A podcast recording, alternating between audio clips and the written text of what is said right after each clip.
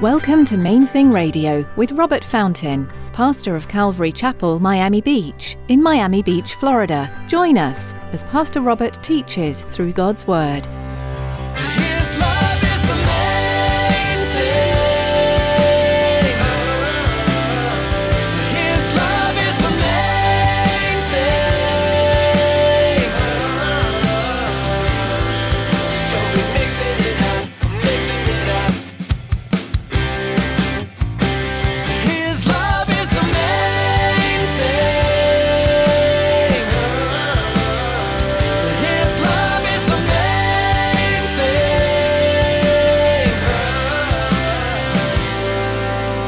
The Jews who did return to Israel began to rebuild Jerusalem, and they also began to remember their unique role and responsibility within the human race. You see, God had entrusted to them the privilege and the responsibility to be His representatives on earth. We don't belong here. Like many Jews exiled in Babylon, many believers have grown comfortable and adapted their faith to fit in with the way of the world. As Pastor Robert will challenge us in today's message, we should be preparing ourselves and others for the kingdom of God, not trying to form our own kingdoms. Stick around after today's message from Pastor Robert. I have quite a bit of information that I'd like to share with you. Our web address, podcast subscription information, and our contact information. Now here's Pastor Robert in the book of Acts chapter 20 as he continues his message, Paul's Secret Sauce.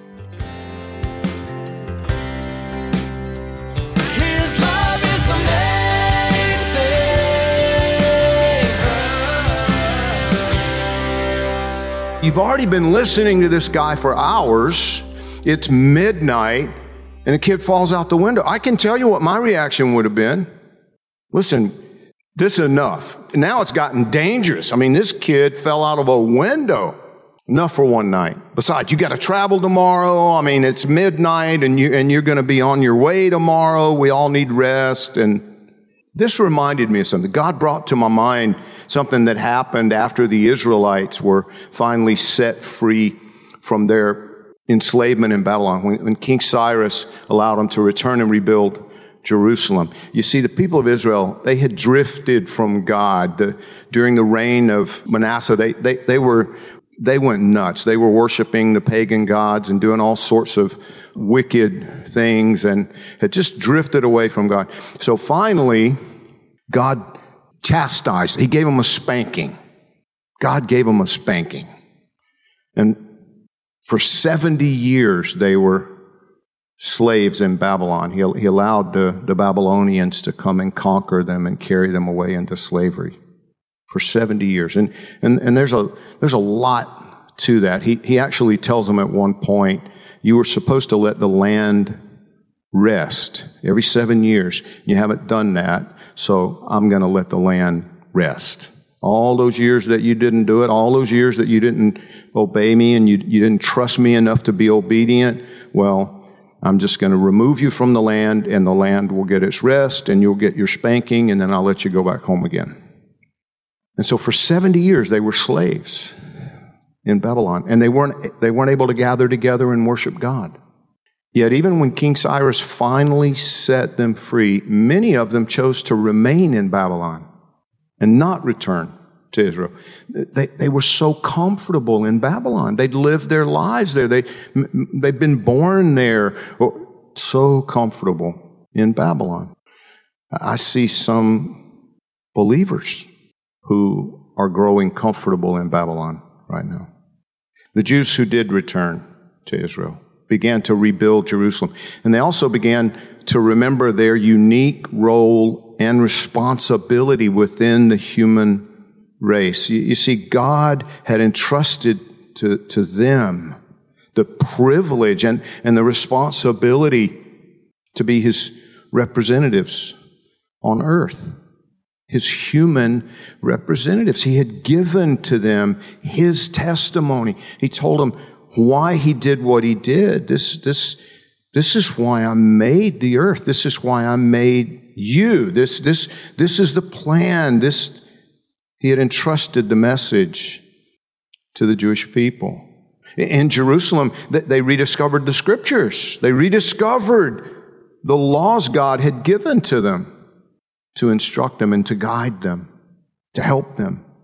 And in Nehemiah chapter 8, this is the event that I referred to a moment ago. Listen to what happened. It says, all the people gathered together as one man in the open square that was in front of the water gate, and this is in Jerusalem. And they told Ezra the scribe to bring the book of the law of Moses, which the Lord had commanded Israel. So Ezra the priest brought the law before the assembly of men and women, and all who could hear with understanding. So in other words, not the babies, not the toddlers, those who were old enough to begin, to grasp this teaching. All who could hear with understanding. On the first day of the 7th month, then he read from it in the open square that was in front of the water gate from morning until midday. Everybody say that. From morning until midday. He didn't even wait until it got cool in the evening after the sun went behind the mountains. No. From morning until midday, he's reading it there. To the men, the women, those who can understand. And it says, verse 3, the ears of all the people were attentive to the book of the law.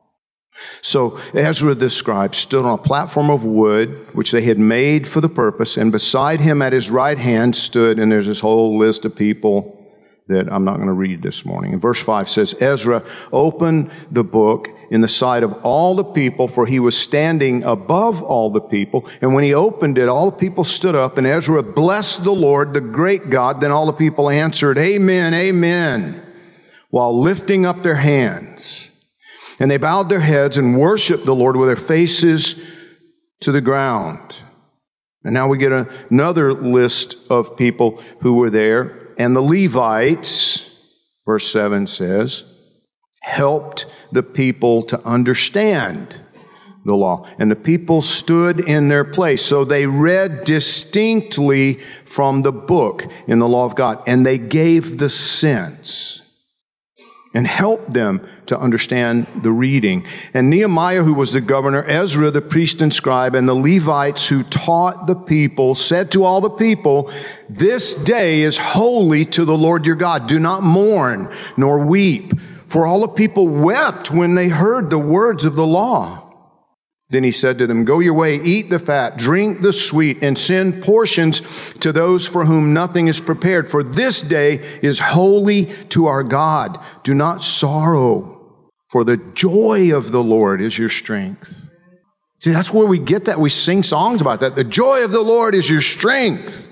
Yeah, but that all came about because they were so moved. They were hearing the Scriptures read publicly, probably for the first time in their lives, most of them. And they were so moved by it that they began to weep. And so they were gently rebuked. It's like, no, don't weep. Don't weep. The joy of the Lord is your strength.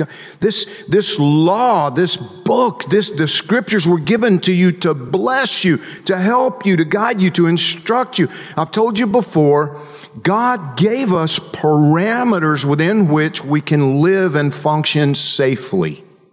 It's kind of like when you go up in an airplane. If you're up at 34,000 feet, flying across the sky in that aluminum bubble, aluminum tube, you don't want that aluminum tube going anywhere.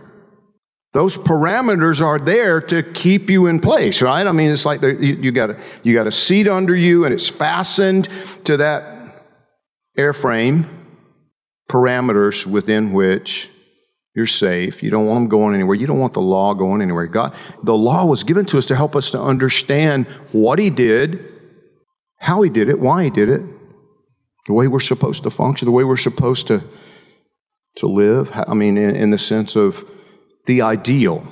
A buddy of mine was telling me that many, many years ago, and he's an engineer, and he said, I learned the hard way that if you've got a voltage converter and you're in like you're in Europe where they're using 220 instead of 110 in the wall outlets, if you have a device, let's say a blow dryer, that will automatically accept the 220, but you plug it into a converter and you plug the converter into the wall, you can blow up everything.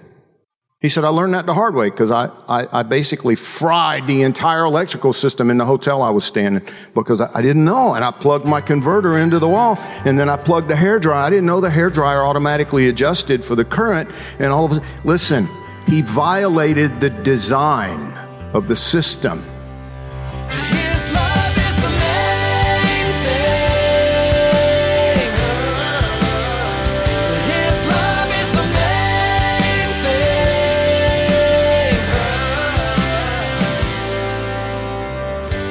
Thanks for joining us today for Main Thing Radio.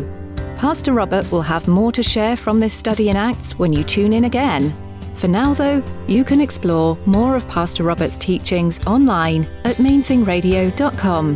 Do you live in Miami? If so, you're invited to join us at Calvary Chapel, Miami Beach, on Sundays for our weekly services. We gather at 9 and 11 a.m. and at 1 p.m. for worship and Bible study. If you're not able to join us in person, we still would love to have you be part of our church family. Join us online for each service. We'll be live streaming on our church website. You'll find out more and be able to connect at mainthingradio.com. Just click on About to find a link to our church homepage. We offer Spanish translation at some of our services as well. Visit our website to learn more. We'll also be streaming on Facebook Live. Just search for Calvary Miami Beach and be sure to like our page for the latest updates. We also invite you to subscribe to our YouTube channel. Just search for Calvary Miami Beach. We'd love to hear from you too. Give us a call at 305-531-2730. When you call, please let us know if we can be lifting you up in prayer. That number again is 305-531-2730. That's all for today. Tune in next time for more, right here on Main Thing Radio.